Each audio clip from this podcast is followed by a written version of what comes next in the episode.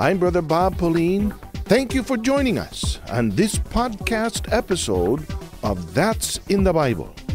Let's go to our next question, which comes in via email from Tom Nguyen in Garden Grove, California. He asks, What happens to us after death? Well, that's a nice question. There are many people who are uh, wondering what's going to happen to them after they die, and there's an endless number of answers that religions of this world are very willing to provide.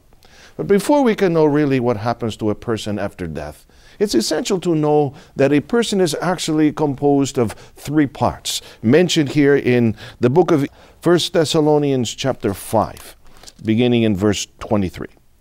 Now may the God of peace himself sanctify you completely, and may your whole spirit, soul, and body be preserved blameless at the coming of our Lord Jesus Christ.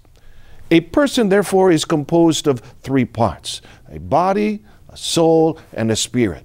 So, to know then what happens to a person after he dies, one needs to know, obviously, what happens to the soul, what happens to the spirit, what happens to the body.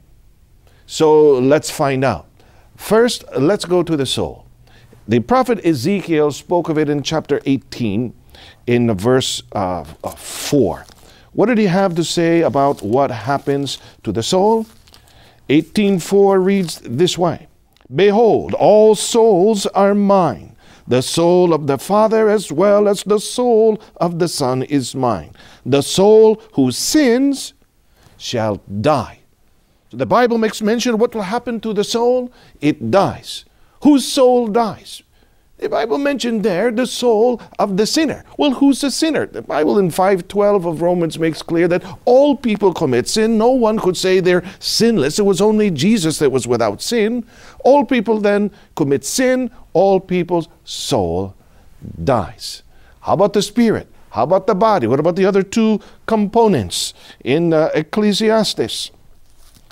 Uh, we turn to Ecclesiastes chapter 12 wherein the following is recorded in verse 7. It says this Then the dust will return to the earth as it was, and the spirit will return to God who gave it. The spirit returns to God, the body, the dust returns to the dust from whence it came, the soul dies. That's what happens to the three parts. But the question of Tom is more like, well, what about after that? What about after death? What does, what does all that mean? Well, what about my consciousness? What will happen after I die and, and go to the grave and my, the, my return to dust, my spirit returns to God? Well, what about my thoughts? What about my consciousness? Will I no longer exist even in that format? Is there something that a person who has already died and has been buried already, they could benefit from, or things that are done here on earth? Will they still have that contact? These are the kind of questions that many are asking relative to the question that, that Tom asked. So let's, let's continue. In Ecclesiastes chapter 9, this time, 5 and 6. For the living know that they will die, but the dead know nothing, and they have no more reward. For the memory of them's forgotten also their love, their hatred, and their envy have now perished. Nevermore will they have a share in anything done under the sun. Tom, dear friends, the Bible is clear. They will never have a part in anything that is done under the sun. Well, there, there's so many religions that will be teaching people to say novenas, say prayers, have masses, do other kinds of rituals and ceremonies for the dead. But the Bible is clear. They will not have any more share, any part in anything that's done uh, under the sun. Do you mean to say then that's, that's the end of it all? Is there nothing more? Oh no, the Bible continues in 1 Thessalonians chapter 4 the Bible continues clearly stating that that's not the finality of it all in verse 16 and 17 of that chapter. For the Lord himself will descend from heaven with a shout, with the voice of an archangel, and with the trumpet of God and the dead in Christ will rise first. Then we who are alive and remain shall be caught up together with them in the clouds to meet the Lord in the air, and thus we shall always be with the Lord.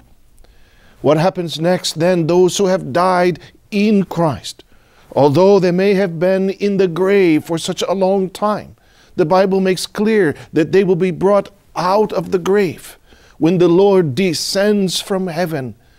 And our Lord Jesus spoke of this as well in the book of Matthew, chapter 25. Let's go ahead and read the quote from our Lord Jesus Christ, Matthew 25. We'll read verse 33, uh, 33 and 34 as well as 41. And he will set the sheep on his right hand, but the goats on the left. Then the king will say to those on his right hand, Come, you blessed of my Father, inherit the kingdom prepared for you from the foundation of the world. Then he will also say to those on the left hand, Depart from me, you cursed, into the everlasting fire prepared for the devil and his angels.